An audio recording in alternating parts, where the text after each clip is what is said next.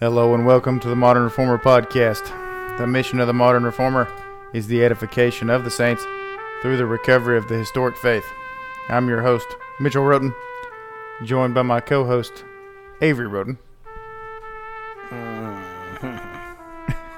How we doing? Morning, Dave. Morning, Go- sir. What's going on, man? You know, not a whole lot. Okay. I feel like that was a long trumpet intro. Just you gotta have that trumpet. Sometimes you try new things. I'm telling you guys, you're going to want that trumpet. You're going to want that trumpet on the track.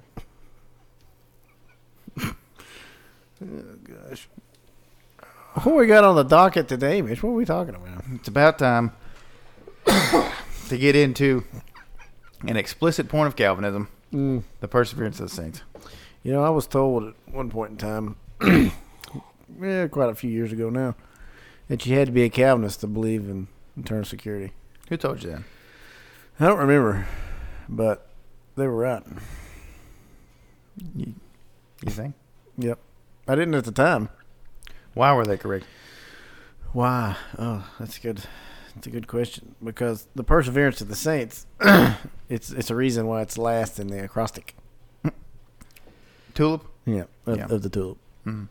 There's also a reason why it's chapter seventeen. That's because it comes at the end of a uh, wrapping up of a system of understanding of salvation. Huh. Mm-hmm.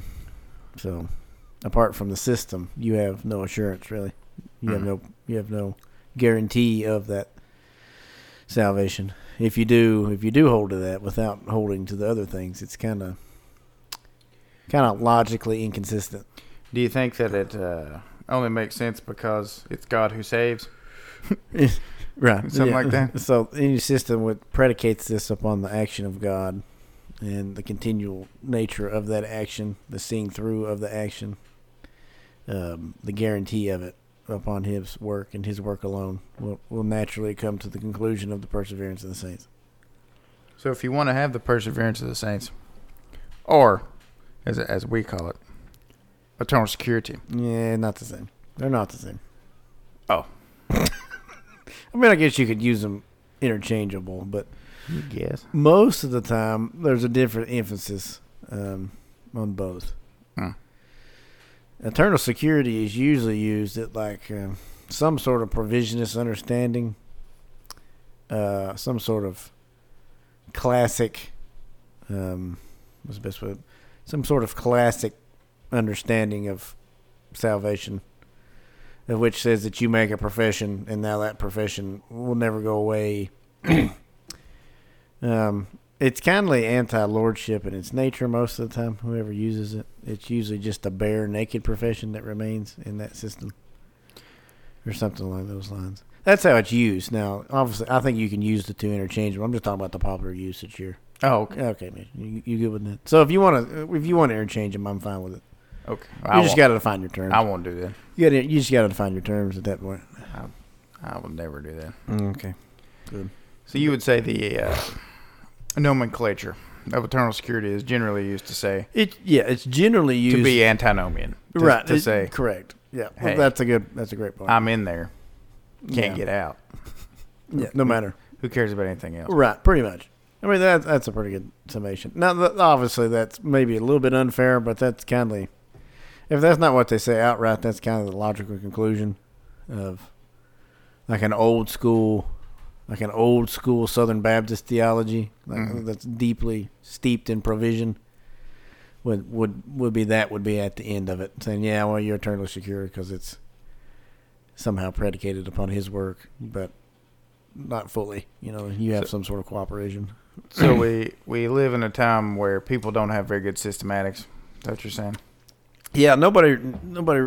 So that fellow that told me that that you had to be a Calvinist to believe in the perseverance of the saints was really just pushing me to logical consistency, mm. and I didn't want to go there.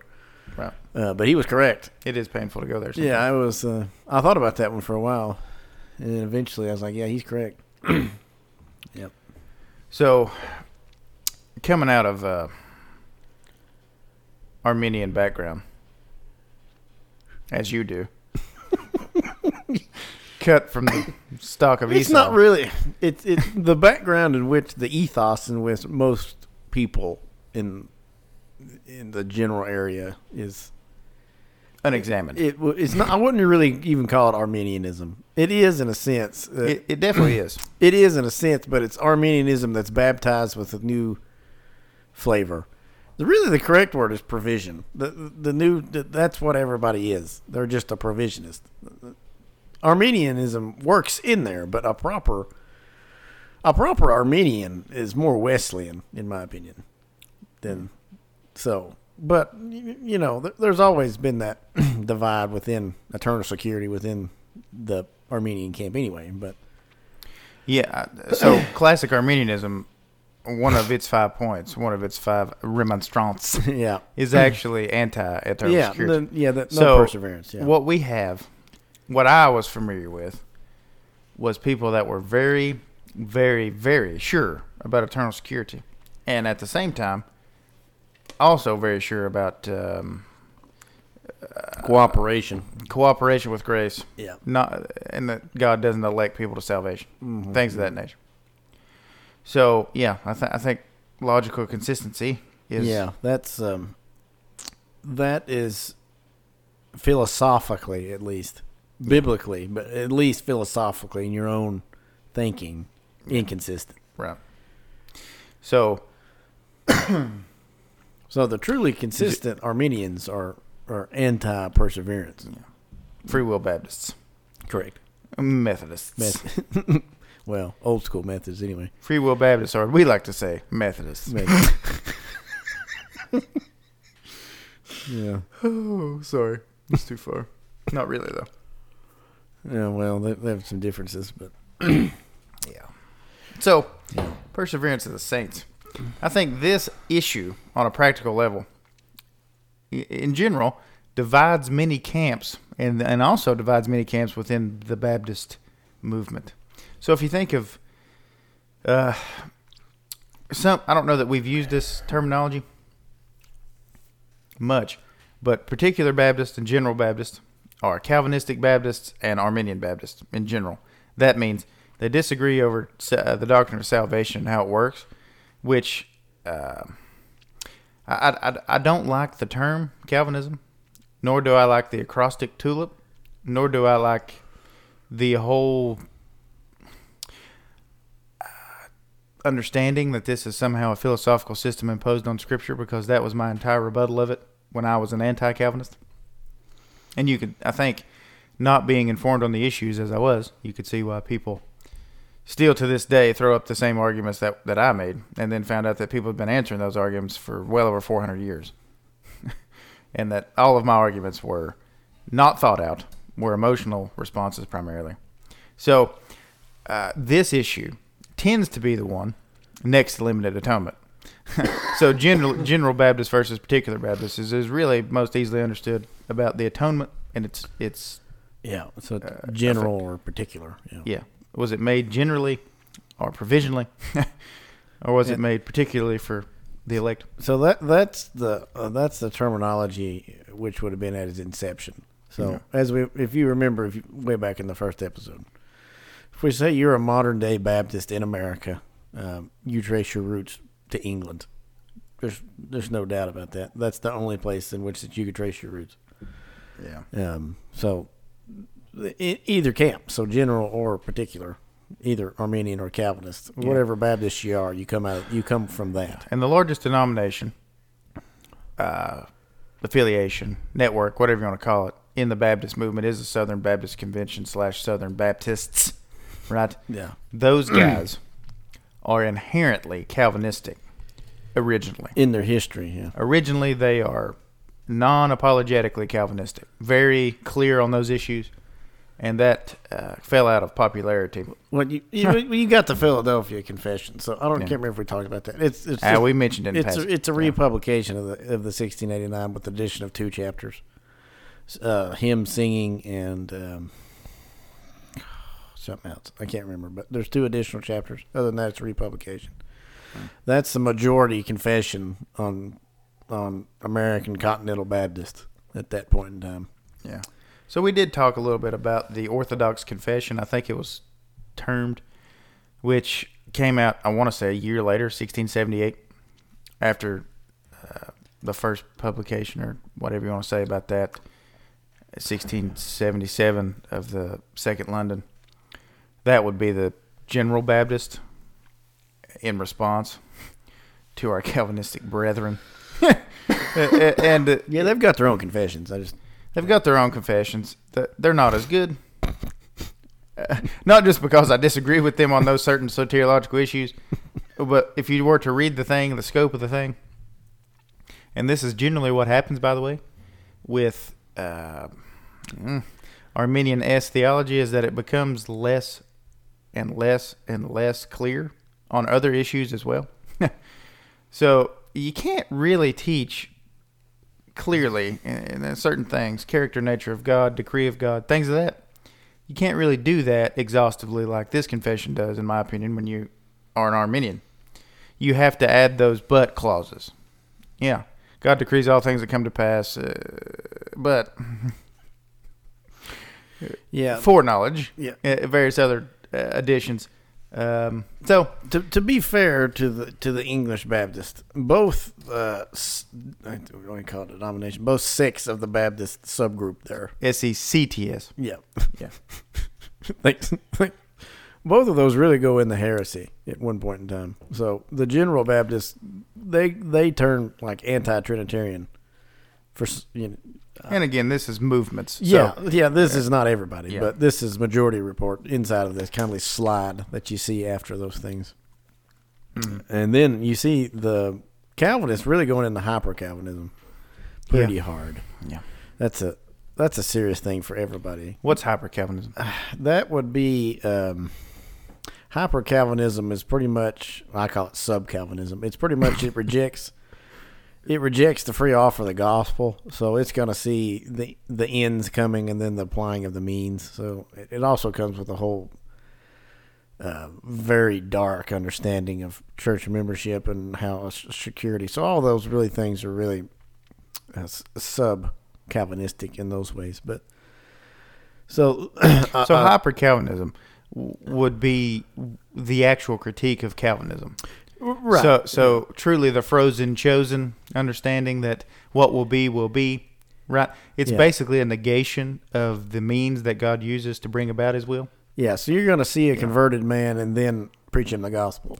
Yeah. So that, in its most extreme form, it's going to limit the supper to like very few people, right? Inside of those churches. I mean, you, so it's it's uh, not good.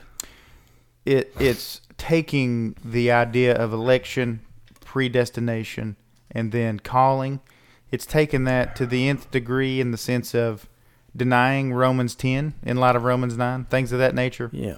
So not seeing that we do accept these things about God's work in eternity past and in an application in the present and even into glorification in the future, uh, but we don't really apply the means that He's decree- ordained as the instrument that these things come to pass in. Yeah. So it could, yeah, down to brass tacks, they are the all the critiques of Calvinism being anti-evangelical, not spreading the gospel, anti-missions, and then also being like uh, hard shell, think you're better than everybody else. Like all those critiques are hyper-Calvinistic critiques, right? Mm-hmm. So also, uh, I think in some aspects, what comes along with that also is equal ultimacy, so they're going to see reprobation as the same as election. So they have a they have a God that's actively suppressing. What was reprobation? That's the passing over. It's the opposite of election. So when God gives you grace versus when God leaves you in your sins, that's reprobation. So they're going to get into that aspect as well, and, and you see the movement come back out of that. You see that walk out as you study that history, and you also see the General Baptist become Trinitarian again, but but those were those were battles, I guess. That'd be the best way to put it. Those were battles in which the separate denominations. That's not really the best word, yeah. but the the separate groups, wings, fought. Yeah. Of course, which, you know, and, and then the the Paedo-Baptists have their own fights. They they fall into a deep formater like formalism in which the revival counteracts. Which revival? Uh, the First Great Awakening, uh, the Evangelical Revival if you're in England, the Great Awakening if you're in America. Um, Which is England at the time, really. Yeah, I mean, pretty much. Maybe France. So the, the So you have something off. I don't know how we got off on this subject, but you also have something that's that's pretty big at the point, which is like a halfway covenant, which I don't know if you ever heard of that or not. Yeah, the Mathers. Yeah, so mm. you had this idea of, well, we understand that you're not really bearing a lot of fruit and you're not really making this faith your own, but your children can still be accepted into the church and we'll still baptize them and all that good stuff.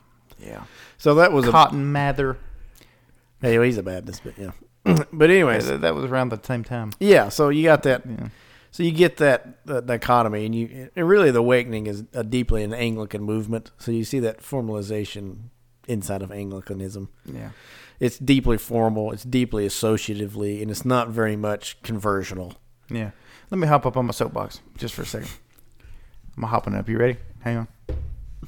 Was that you hopping up? That was me hopping up. Okay. I lost a little weight. So, so sixteen minutes in, you may be bored out of your mind. Has it been sixteen minutes? sixteen oh, minutes in. Gosh, we so here, we don't have to. Okay. It's my podcast. Uh, so uh, it's our podcast. Sorry about that. Yeah, hyper Calvinistic. Lost that one, Mike. Hyper Calvinistic, right there. Uh, purity of doctrine is assailed in the New Testament. Assailed, assaulted, under attack, consistently plagued is the church with error, heresy, ranging from heresy to bad theology, if you want, ranging from un, unthoughtful positions to heretical doctrine. It's constant, it's never changing, it's always assailed. And if you understand the spiritual warfare that goes on and what God actually is doing in the world, which is taking dominion from Satan, right? The gates of hell shall not prevail. So if that is the case, and I believe it is, then of course, like it's it's how big is this soapbox? It's pretty big. Okay. It's what are you saying? I need to hurry no, up. No, no, no, no, no. I'm not saying anything. You go ahead. I'm just saying you're bringing in a lot of stuff. my my point is, my point is, the need for clear exegetical thinking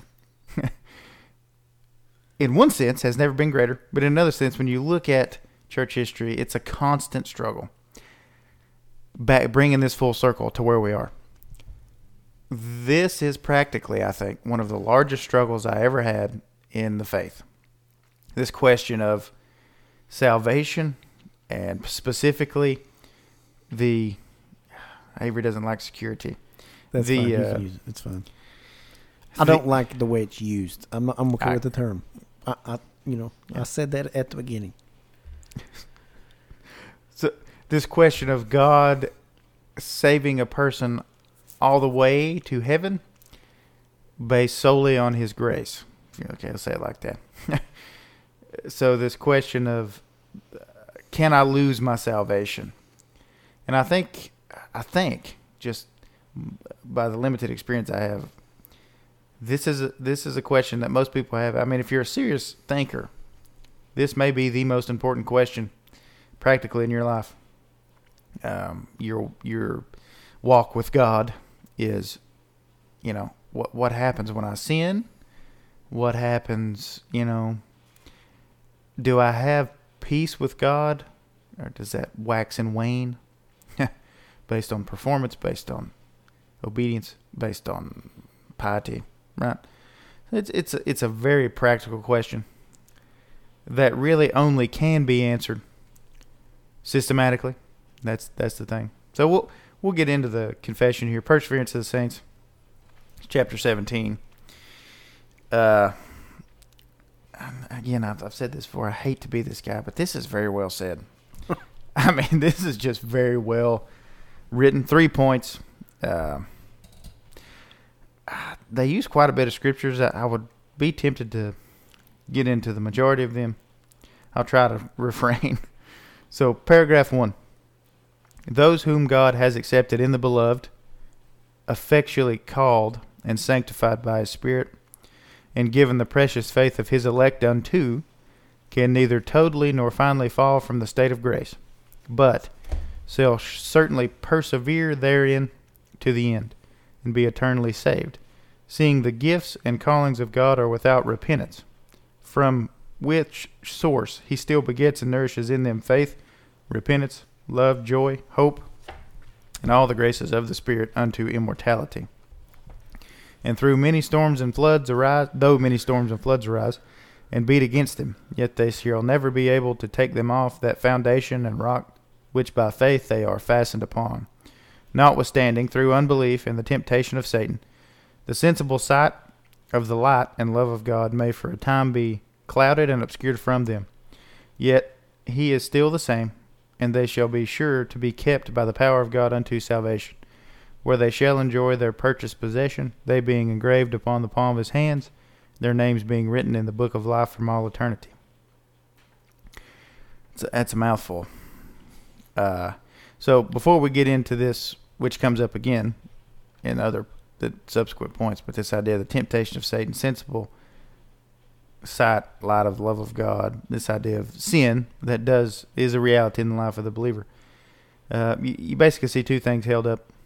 Uh, God's work in saving a person fully all the way unto the end, and then the practical experience of that person can be different based on various things, uh, but that not changing the, the fact of God's salvation. So they they start with John ten.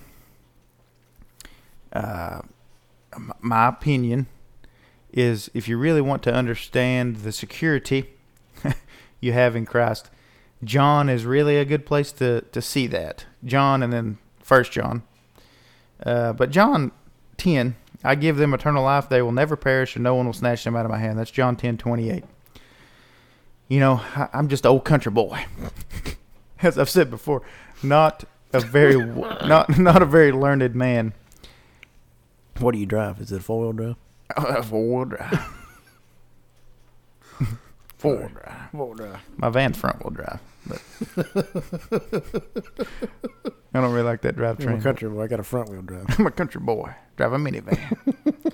So, I give them eternal life. This is, of course, the E S V translation.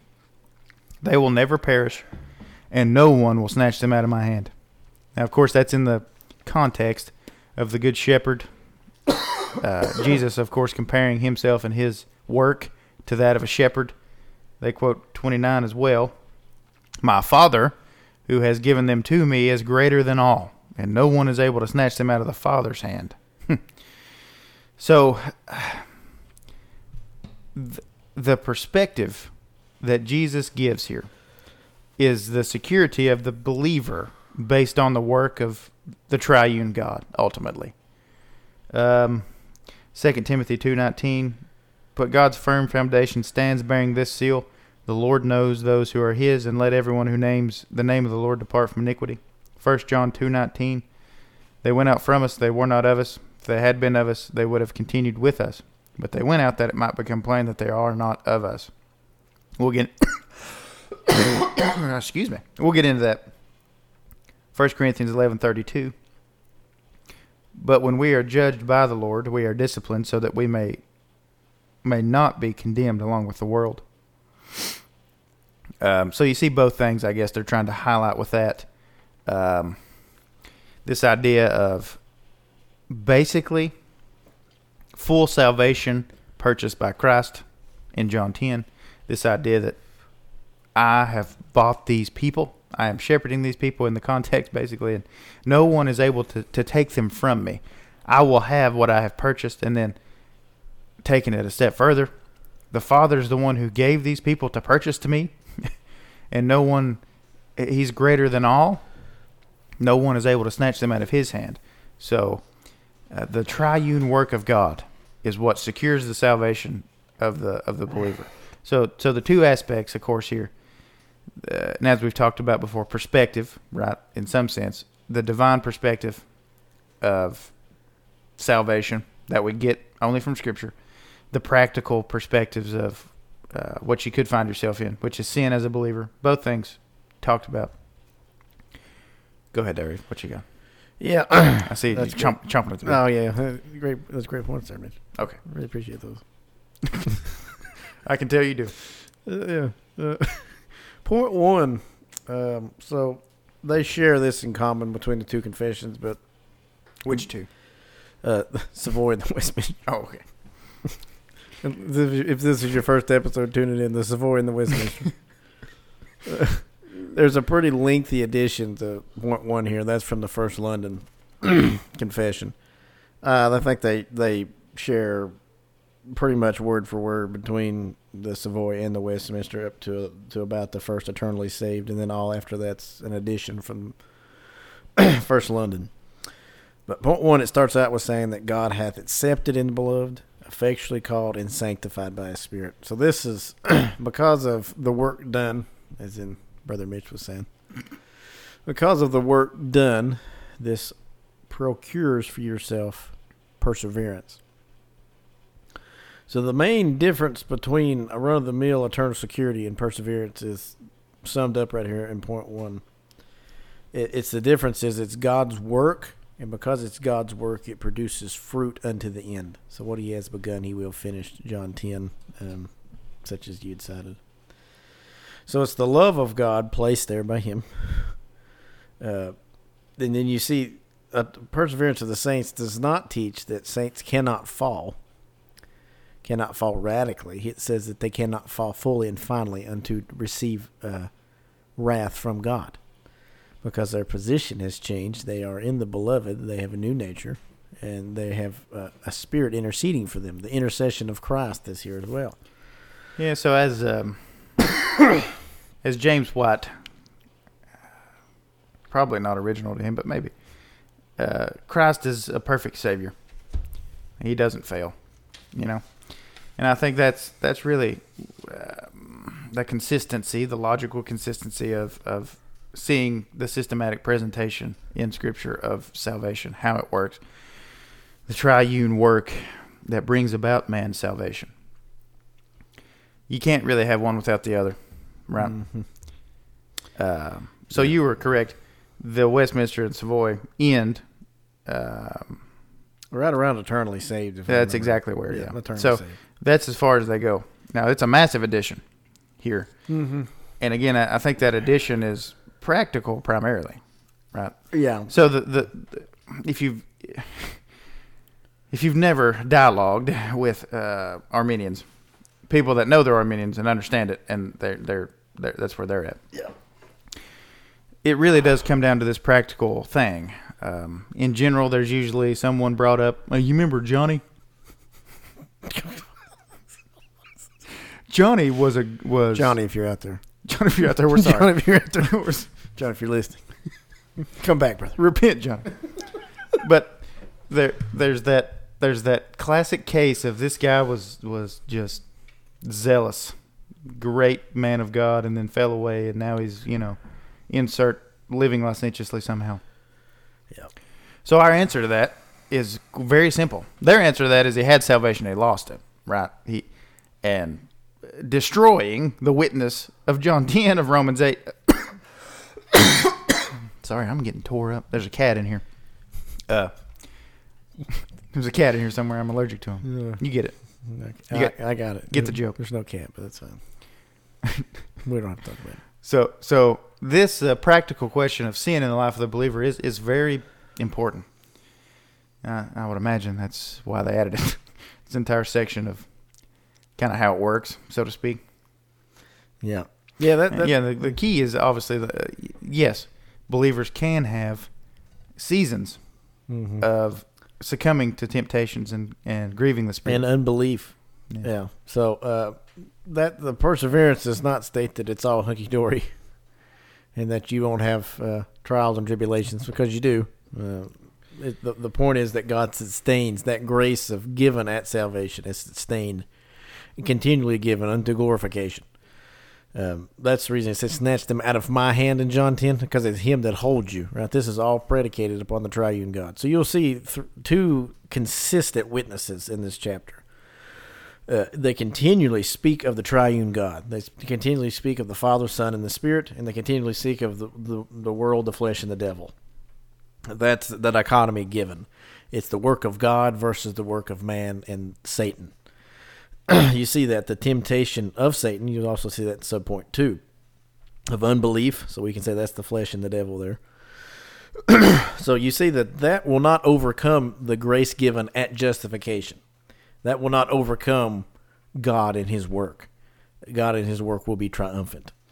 Um, as we've already pointed out, it's important It's important to see that that does not mean that um, you do not have seasons, like Mitchell said, like un, for a time, that these things aren't a battle in which that you can indeed uh, be wrapped up in the sin and be blinded by it. I mean, you can think of David, Peter, whatever else you want to see. Everyone. You're right. At the end of the day. At Abraham. the end of the day, everyone is, is in this struggle. Um, Jacob. This ongoing struggle with holiness, and which that you will not see the Lord. This this idea of continually growing um, in knowledge and in and in practice uh, of your salvation. Yeah, so the, the straw man, which there's many in this uh, debate. The straw man is, yeah, so you're just saying either A, which Paul addresses this straw man, okay, Romans six, uh, that we should continue in sin that grace may abound. Right? No. Nope. I'm not saying that at all. By no means, Paul says. That that should uh, be a good indication where you're ministering faithful, though. If someone would say to you, you're saying that I can just sin all I want. You're like, okay. Now you're getting there. You're just wrong, but now you're getting there. You're you're you're, you're raising the same accusations that, that, that they did against Paul. So yeah, we're doing good here. You're understanding what I'm saying. Yeah, there you yeah. go. So if you've never got that accusation, probably not faithfully teaching the gospel. Sorry. Yeah. Kind of like if you never got the accusation in Romans nine yep. that God's unjust to elect people. Mm-hmm. Right? Yep. So that's the two you're looking for. That's the two you want. Yeah. If you want to be like Paul and be a faithful witness of Christ and his grace and his mercy and how it is completely unfair, and also how um, how efficacious it is to save a person by itself. so, so, yeah. Uh, yep. So, the callings of God are without repentance, a direct quotation, I think, from Hebrews, somewhere in there. Um Yep. From which source he still begets and nourishes in them faith, repentance, love, joy, hope, all the graces of the Spirit unto immortality. It's a, you know, a fancy way to say God continues a work. Uh, Christ is the author and perfecter, author and finisher of this faith that he gives.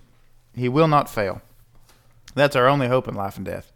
It's our only hope that um, the work of Christ is sufficient. Sufficient to bring salvation in this from a starting point to an end point. Yeah. So practically, though. Yeah. So before before we move on, sorry, go ahead. I mean, you. Oh no, you're good. Okay. I was gonna say you see, uh, let's see, one, two, three, four. You see five things confessed here of what begets this uh, this saving uh, perseverance. You see faith, repentance, love, joy, hope, and all the graces.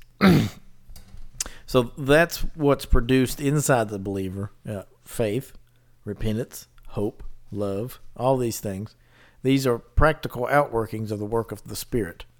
And they name those here in, in this first subpoint. Uh, so that's an aspect of your perseverance is, in fact, these things begetting by the, begotten, I guess, by the Spirit. So uh, I, I, we can't say it enough that this, this doctrine is is... confessed here is predicated upon the triune God and his work. They can't make that any more clear. Uh, it's a reason why it comes where it does. It's based upon that uh, alone. And, of course, uh, very good biblical basis. Yeah. So, they don't cite they don't cite Matthew thirteen, the uh, parable of the sower. But I do think that really spells it out. So a right understanding of what Jesus is illustrating in that parable illustrates almost this entire idea, basically. It should be called the parable of the souls because that's what it's about. That's really the central theme. Uh, four souls given, only one soul is good. The other souls do look okay, kind of. And that's that's the struggle from our perspective that we have with the Johnny situation. You know, he looked okay. Uh, so so everybody that has any type of external connection to Christ is in one of those four conditions, in some sense. There's only one truly good soul that bears actual fruit. Some other things bear imitations, right? Basically, that look the same to us, but they're yeah. not.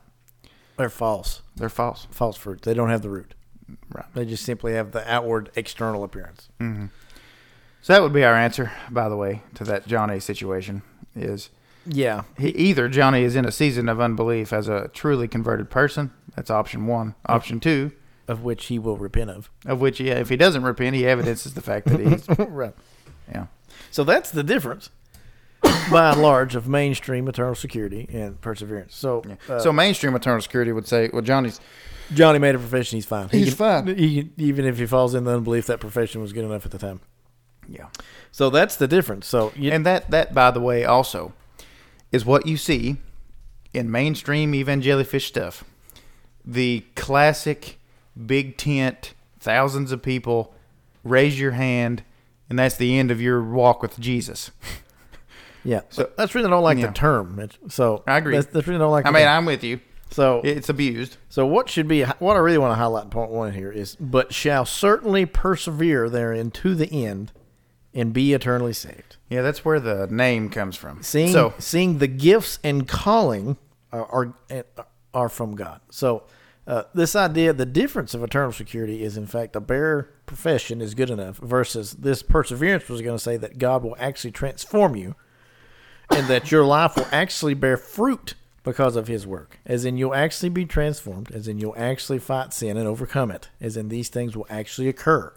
Yeah, you'll actually be victorious in that. So it's easily misunderstood, though. Yeah. Uh, the downfall of perseverance makes it seem as though it's something you accomplish. And preservation, I think, is another term you might see used. From, They're interchangeable. From a Calvinistic perspective. Yeah. So preservation would say God preserves you, so you persevere. Yeah. Uh, and I think they say the same thing, clearly. Yeah, that's what's being taught. Yeah. So what's being taught about perseverance versus eternal security is...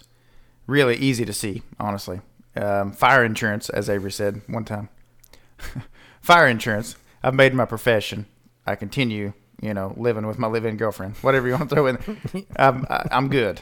Versus uh, perseverance that does have an upward slant towards holiness and obedience, a discipled life, sanctification going on, mm-hmm. uh, which is an evidence of the work of God in your life. And, and those things are easily... counterfeited on the one hand, and also yeah. easily burdensome if you try to do them in your own power. There's a lot to discuss it, it, practically in that. Yeah, well, that's a good point. Uh, so the last point, obviously, their names having been written in the book of life from all eternity. Now you would think they would quote Revelation where that says that directly. They actually quote Malachi three six, which says, "For I, the Lord, do not change. Therefore, you, O children of Jacob, are not consumed." Now, in Revelation. In the final judgment, the great white throne, you basically see books opened and the unregenerate masses judged by what's written in those books. Now, it doesn't say what those books necessarily contain, huh? Or by good and necessary consequences, what's in, what's in those books. Uh, oh, I see what you did in this. Yeah, did you like, did you like yeah I see what you did there. Yeah, no. yeah, okay. yeah. Uh-huh. So... What um, I think most most would speculate that that's their works. I mean, judged by their works. Versus the book of life of the Lamb, which takes you out of that judgment, right? Uh, and I think all that is a picture, an image of final judgment. Now, whether there's actually books, who knows? Who knows? Maybe. Yeah. The point is that the ones who are not judged by their works are judged. It is a symbolic book. Right. Agreed. yeah, For sure. Yeah. So anyway, the this idea of written on the palms of his hands is direct imagery from the prophets. I forget where. Um, obviously, the book of the, the Lamb's Book of Life, right, is, is a direct symbol taken from Revelation. And then that quotation from Malachi I think highlights it really well. Um, the reason you're not consumed is because of me, not because of you. That's that's what Malachi's saying there. Mm-hmm. That's what God's saying through the prophet. So, anyway, that only works, again, as we've said, with a right understanding of the work of God in salvation. Okay. Yeah. I agree with all that. Point two. This perseverance of the saints depends not upon their own free will. Uh-oh. Oh, no. But upon the immutability of the decree of election, flowing from the free and unchangeable love of God the Father, upon the efficacy of the merit and intercession of Jesus Christ and union with him, the oath of God, the abiding of his Spirit, and the seed of God within them, and the nature of the covenant of grace, from all which arises also the certainty and infallibility thereof. And cat. Another mouthful. Now, this is just saying what I tried to highlight, probably in a much less eloquent way, is that you can be confused about pers- perseverance. uh, they're saying this arises from the triune God and his work at the end of the day. Oh, yeah. So what you'll see is they're saying, yeah, it does not depend upon you maintaining your correct decision, which that you made. Yeah. Uh, Which is what most people think. Yeah, so it's not that. It's not predicated upon yourself, but upon God. The immutability of the decree of God. So all this is is rooted in the person, the nature, and the work of God. Um, so that decree is irrevocable. Uh, he is sovereign, brings those things to pass. Free and unchangeable love of God. So you see this this the triune work here. You see um, it depends upon not the own free will, immutability, the decree of God. From the free and unchangeable love upon the merits and intercession of Jesus, and then you see the work of the Spirit. So you see you see the triune act of, of perseverance here. Yeah. You see the decree of the Father. You see the accomplishment of the Son upon his ev- his efficacy, and then uh, the intercession of Jesus is, is lost as well. I think a, a lot. We don't we don't see the ongoing nature that it is in which Jesus continually presents you to the Father, continually makes you more and more holy. Um, that intercession cannot fail. Even in the midst of your sin, I think, uh, I prayed for you that your faith fell not when you've turned strength to your brothers. Jesus to Peter is the greatest example. It is. Uh, of course, he's in his earthly ministry before his ascension, but it's a, it's a picture of what that actually is. Like, yeah. Peter, y- you're done. Like, Satan's demanded to have you, and I've said, okay, you're done. But I've interceded for you. That's what. That's the hope we have. That's the only hope we have. I agree. And, and, but it does breed this perseverance that you see in Peter. Oh, yeah. So you see the repentance produced there. You see the perseverance, like you said. Um, apart from the continual intercession of Christ, so if, if it is predicated upon our right decision and our continuing that right decision, you and I would uh, would not make it. You and I would not persevere on our own, but it, it's predicated upon the intercession and the work of Christ, the merit and the efficacy. So it's going to change uh, the perspective of of what salvation is for. Uh, it's going to change it here from the sinner unto the triune God. It's going to say, because of the accomplishments of that, um, perseverance is produced. Yeah. And the seed of God here also is the Spirit. So, and it says the seed of God, which is a, it's a common sixteen ninety term, I guess. The seed of God is His Spirit, um, His Spirit, and the seed of God within them is produced there. So you see the triune act right here in point two. I guess is the main thing that, to bring out of it, because, and that's the reason we were saying that. That's the reason it comes at the end of the acrostic. It comes after effectual calling. It comes after all these things, is because this is the fruit of that system. This is the fruit of, of yeah. the work of that. So, so, to summarize that, they didn't use the shorthand Tulip acrostic. When was the Synod of Dort? Oh, gosh. That remember. would have been... Uh, Hang on. Before we met, we're going to mess that up. We're going to mess that up, babe. Give me a minute. I'm going to say... Where's our Googler guy? Oh, gosh, I should know that. Was it before or after the confession is what I'm asking? It's before, I feel like. Eh. Yeah, I'm going to say it's before. Hang on. The old snod. Oh, yeah, sixteen eighteen. Yep. Final session, sixteen nineteen. Okay, yep. So, well before. Mm-hmm. So they have ample opportunity to use that Tulip acrostic. my, my my point is, You don't have to. You don't. We're not. We're not, as they say, as Calvinists as well in our modern times. We're not itching to clog religion with terminology either. Okay, we could care less what you call it. um, it doesn't matter. The point is, though, that if man is what man is, and his nature is of uh, total inability, then these things logically follow and have to be so at the end of the day.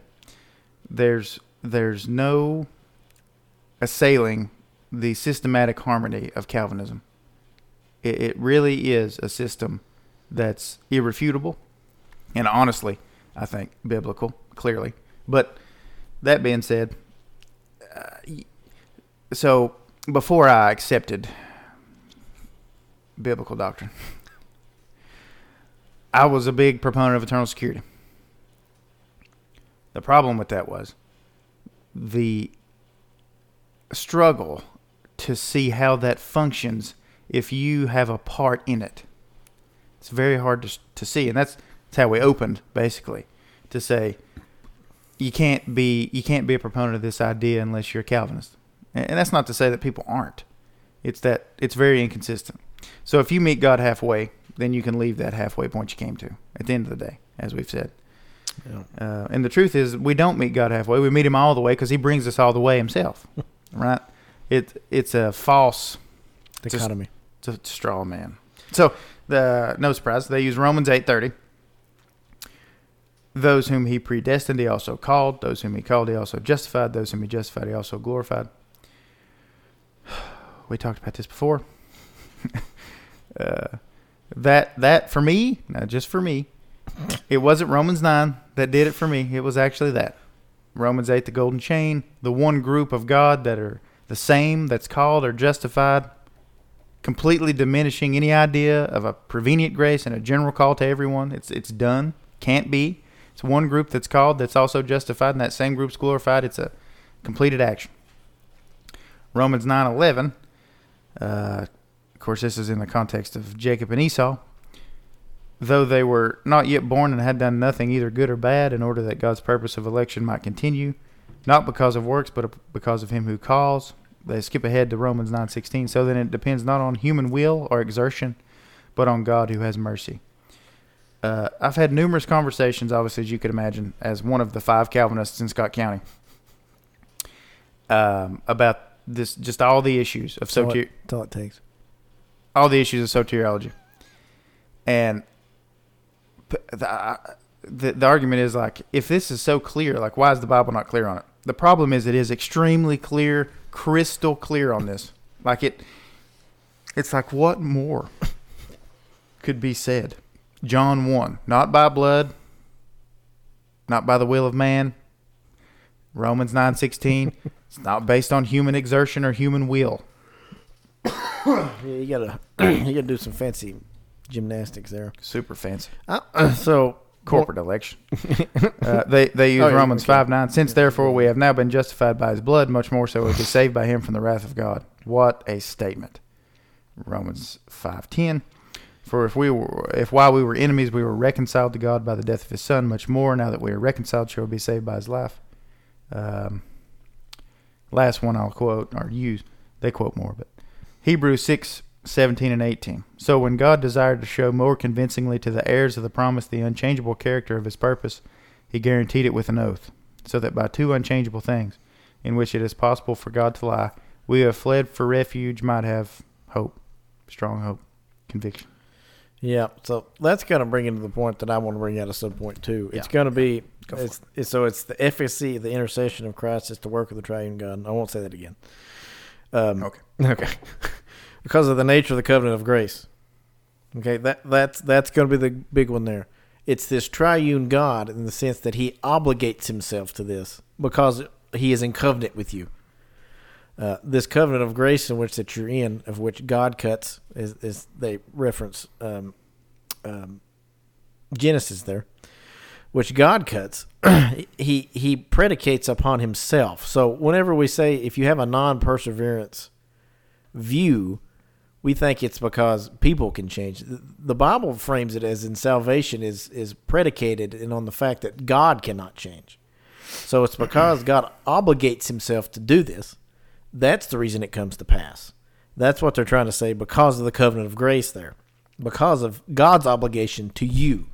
Not the other way around, not that somehow you made him obligated to you, but he obligated himself to you through covenant.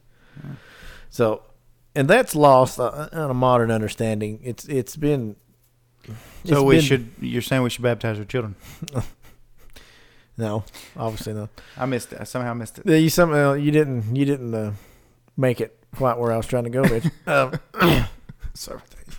Actually, I think there's a reason you shouldn't baptize. But anyway. Yeah, I mean. But anyway, so, um, what was I saying? Uh, the obligation of God. Oh, the, yeah, you know, right, right. So the covenant's lost. Right. The covenant's lost on modern evangelical people. Because we're just so radically... Dispensational. Uh, well, yeah, that, for sure. We're just so radically self-focused.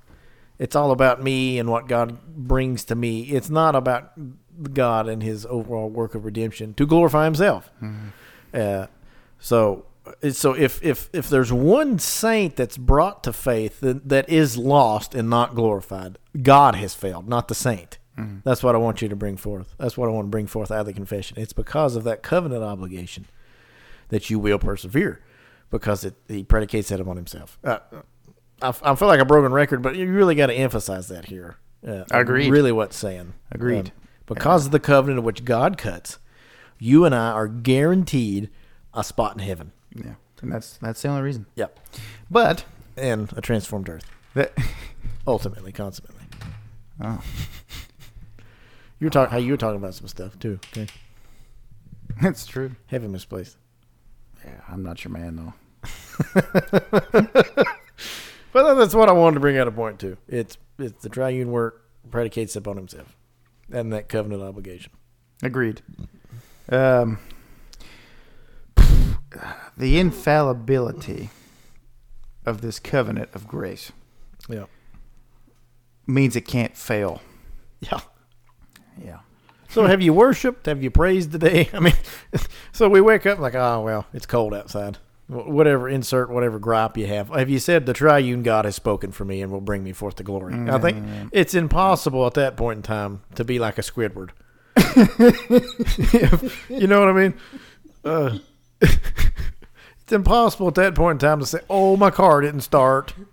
I know the triune God said that he loved me and, and glorified me throughout all eternity and, and giving me all this inheritance. But, you know, I got some bad stuff going on.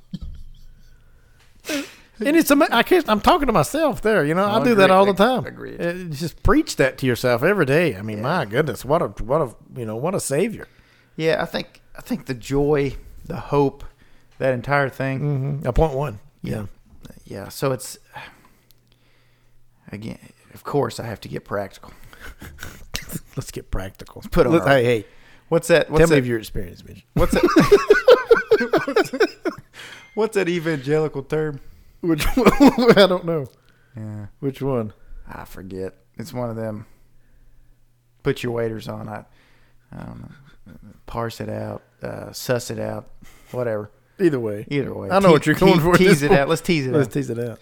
Uh, oh gosh. Let's do life together. That's it. This new love. Oh my gosh. So, uh, practically, you, I've lived as a Christian with no joy. Okay. Big, big reveal. I've done that. So often, and you end up in that state, and you look at it, and you think, well, I think if I was a Christian, I would have this joy. I mean, this is a pretty big deal. Why do I not have it? Um, they they touch on it, point three. Yeah. Yeah. Uh, so I, I get a little ahead of myself. Yeah, they, right. do, they do speak to this.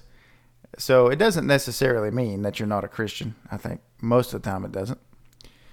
I think, as we sit here and look on an unbearded Spurgeon, he would be the one that most practically spoke. Uh, not not the only one. I think it's actually common to the Christian life to not have joy.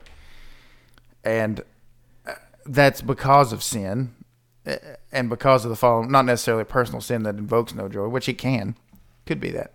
But I think it's because of our condition and our mortal bodies, our flesh that remains, uh, being chained to this flesh. Yeah, yeah, we groan with the creation. Yeah, eagerly awaiting and, and hastening. That, it still happens, hastening. Yeah, of course.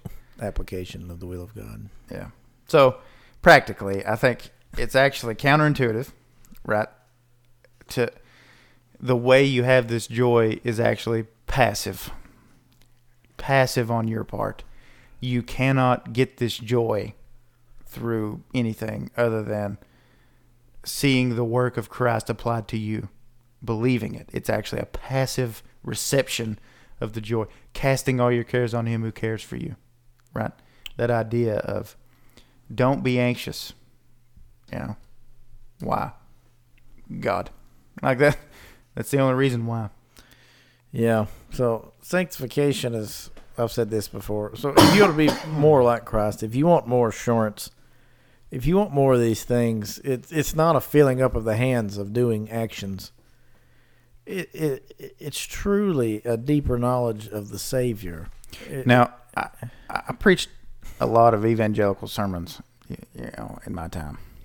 One I still really like is the byproduct idea.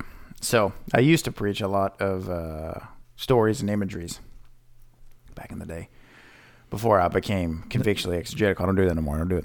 Nothing wrong with that. Nothing wrong. Just kidding. No, a good, a good image. So the image I used in uh, this idea of having all these things, the fruit of the Spirit, so to speak, which joy is in there. Yeah. Uh-huh. Of the one fruit. Of the one fruit, yeah. Uh, was diesel fuel and gasoline, right? So the image was they set out to make gasoline. In that process, they got diesel. Okay. They weren't trying to make diesel. Diesel is a naturally occurring byproduct of the process to make gasoline. Ergo. From petroleum. From petroleum. Okay. Which is fossil fuel. We here at the Modern Reformer love oil. That's correct. We're for it. I drive a diesel myself. So. We're for it. We're for it.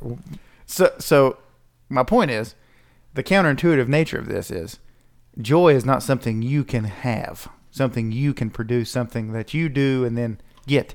It's a byproduct of worship primarily. Yeah. Knowledge of God brings joy. Yeah. And in those seasons when you struggle with joy, the answer actually is uh, the means of grace God's ordained. And point three, which is in there. It's in point. That's what I said. It is point three. Anything three. Else on point two? No, that's good. Go ahead. You sure? Flip the tube. Point three. And though they may, through the temptation of Satan and of the world, the prevalency of corruption remaining in them, and the neglects of the means of their preservation, fall into grievous sins, and for a time continue therein, whereby they incur God's displeasure and grieve His Holy Spirit, come to have their graces and comforts impaired, have their hearts hardened and their consciences wounded, hurt and scandalize others, and bring temporal judgments upon themselves. Yet shall they renew their repentance and be persevered through faith in Christ Jesus to the end. So if you remember of good works, we talked about... Uh, Sorry, gosh. Well, I guess you want to read the scripture, but uh, when when we when we went through that chapter, if you remember, the good works edify the brother. The sin also tears down yourself and the brethren as well. So you get that dichotomy here. You go ahead and read the scriptures. So they use Matthew twenty-six, uh, seventy, seventy-two, and seventy-four, which is Peter's denial. Uh, That's a great example. Yeah. Of all, of really, it's a great example of sin in the life of, of, of a believer, right? And Agreed. sin... It's almost as why that is why he went through that. I agree. You might be surprised to hear I agree. So uh, I guess the one I would... So they use quite a few, uh, as you can imagine. Ephesians four thirty. Do not grieve the Holy Spirit of God by whom you were sealed for the day of redemption. That really is this entire idea in a nutshell. So it doesn't say, do not grieve the Spirit of God, because He will unseal you. uh, don't grieve the Spirit of God by whom you were sealed unto the day of redemption. So you have this indwelling deity, this nature of God imparted through His Spirit given to you. So walk after it. Yeah, so the discipline or the displeasure or the grieving there. They use Psalm fifty-one, Psalm thirty-two, confession psalms of David. You go ahead. You can get through there. Uh, sorry. Psalm fifty-one, uh, I think they use this to illustrate renewal or repentance, whatever. Created me a clean heart, renewing a right spirit within me. Psalm fifty-one, twelve, restore to me the joy of your salvation. Uphold me with a willing spirit. Psalm thirty-two, three and four. When I kept silent, my bones wasted away through my groaning all day long. For day and night your hand was heavy upon me. My strength was dried up as as by the heat of summer. Uh, Luke twenty-two. Now this, again, who would have thought? This is the parallel account of Peter's sin. I have prayed for you that your faith may not fail. It's Jesus to Peter. When you have turned, strengthen your brothers.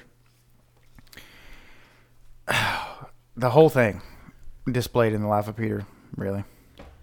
Yeah, that's a good point. So, uh, whenever we grieve the Holy Spirit by our sin, also, before I, before I talk about that, the other straw man of the position, you're just like, oh, well, you can just sin with no consequence then. Right. Yeah, that is all not the case. Uh, not, yeah. a, not at all. Um, it lists the symptoms of that in this subpoint. It also, before I go on, it also brings back that same terminology, the world, the flesh, and the devil. Mm. These things are still at war, are still present, are still ongoing in the life of a believer. So perseverance in no way teaches that that's not a reality. Mm-hmm. It also does not teach the reality in which that you cannot grieve the Spirit or which your sin does not matter. The, the difference is that it's a fatherly grief. It's a fatherly displeasure. It's a displeasure than which produces restorative grace, not condemnation. Mm-hmm. That's that's the point that they're going for here. So the difference between standing before the magistrate and standing before your father are two two very different things. Correct. I mean, that's great. But, that's but good point. Both could look the same uh, yeah. on occasion. Discipline. Take you to the woodshed. yeah. yeah. So temporal judgments are nothing to scoff at mm. uh, at all. Yeah, amen there. So this idea in which that, you know, I can just sin without consequence is also a byproduct of eternal security and, and that usage of it in, in yes. inside of that. Yeah, no, that's what I used to believe in. Okay. You, you got no consequence. Easy believism is what you're, what you're incorrect. So yeah. So it comes along with its own system, don't get me wrong. Yeah. Easy believism would say you make you make a profession and that's the end of your Christian life. At the end of the day. Well, pretty much. Pretty much. Pretty much. You've you've done you've you've you've gotten to the point of it. You've done your because part. It's about you and, and your in your emotions. Yeah. So feeling good. Security. Security. So uh, we see how these things come forth. It's either by radical sin through the flesh, the, the devil, or the world. Mm-hmm. It's also a means of neglect of, of the perseverance. So how will you and I persevere? We'll persevere uh, by Lord's Day worship, by reading, by prayer, by fasting, all those disciplines and ways in which God holds out His presence by taking the supper. So when you neglect those things, it produces in you uh, uh, this uh, uh, doubt, this hardening, as it says. Uh, these it actually has severe consequences when we neglect the means of that perseverance. yeah. Amen. Yeah. So I think I think the struggle is real. Clearly illustrated by Paul in his, I mean, entire treatise to to Rome, but especially Romans six. It is a, it is it's hard to fully grasp. On the one hand, fatherly displeasure, and on the other hand, security. B- because, well, I think it's easier if you have a good father. Yeah, it's a lot easier then. Yeah, a lot easier.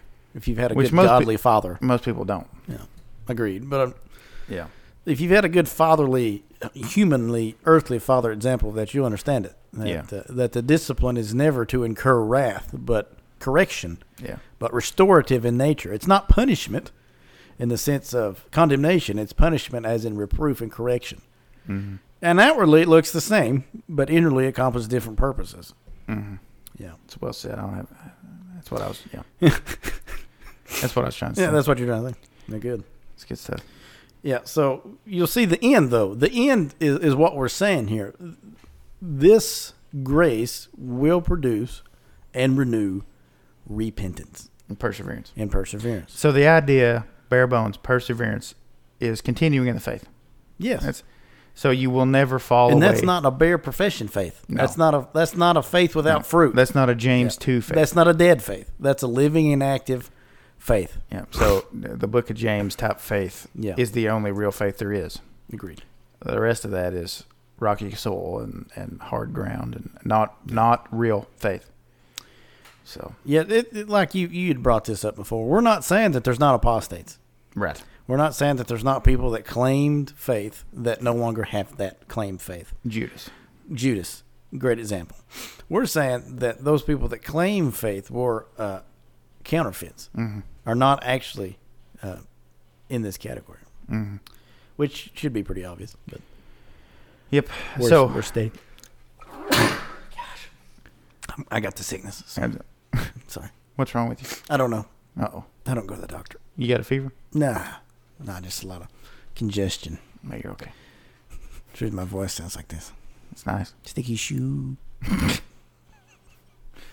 Oh. So, so often these debates come down to some dude quoting a parable. Okay? I've been there a thousand times. That's a great, that's a great point, man. Um, it's just... Hear me clearly on this. Johnny, come back. Yes. Johnny, please. Johnny. Put your hand to the plow, Johnny. So, experientially, I've had so many conversations, fruitless conversations about this particular doctrine that end up just going nowhere because there are no categories for systematic theology at the end of the day.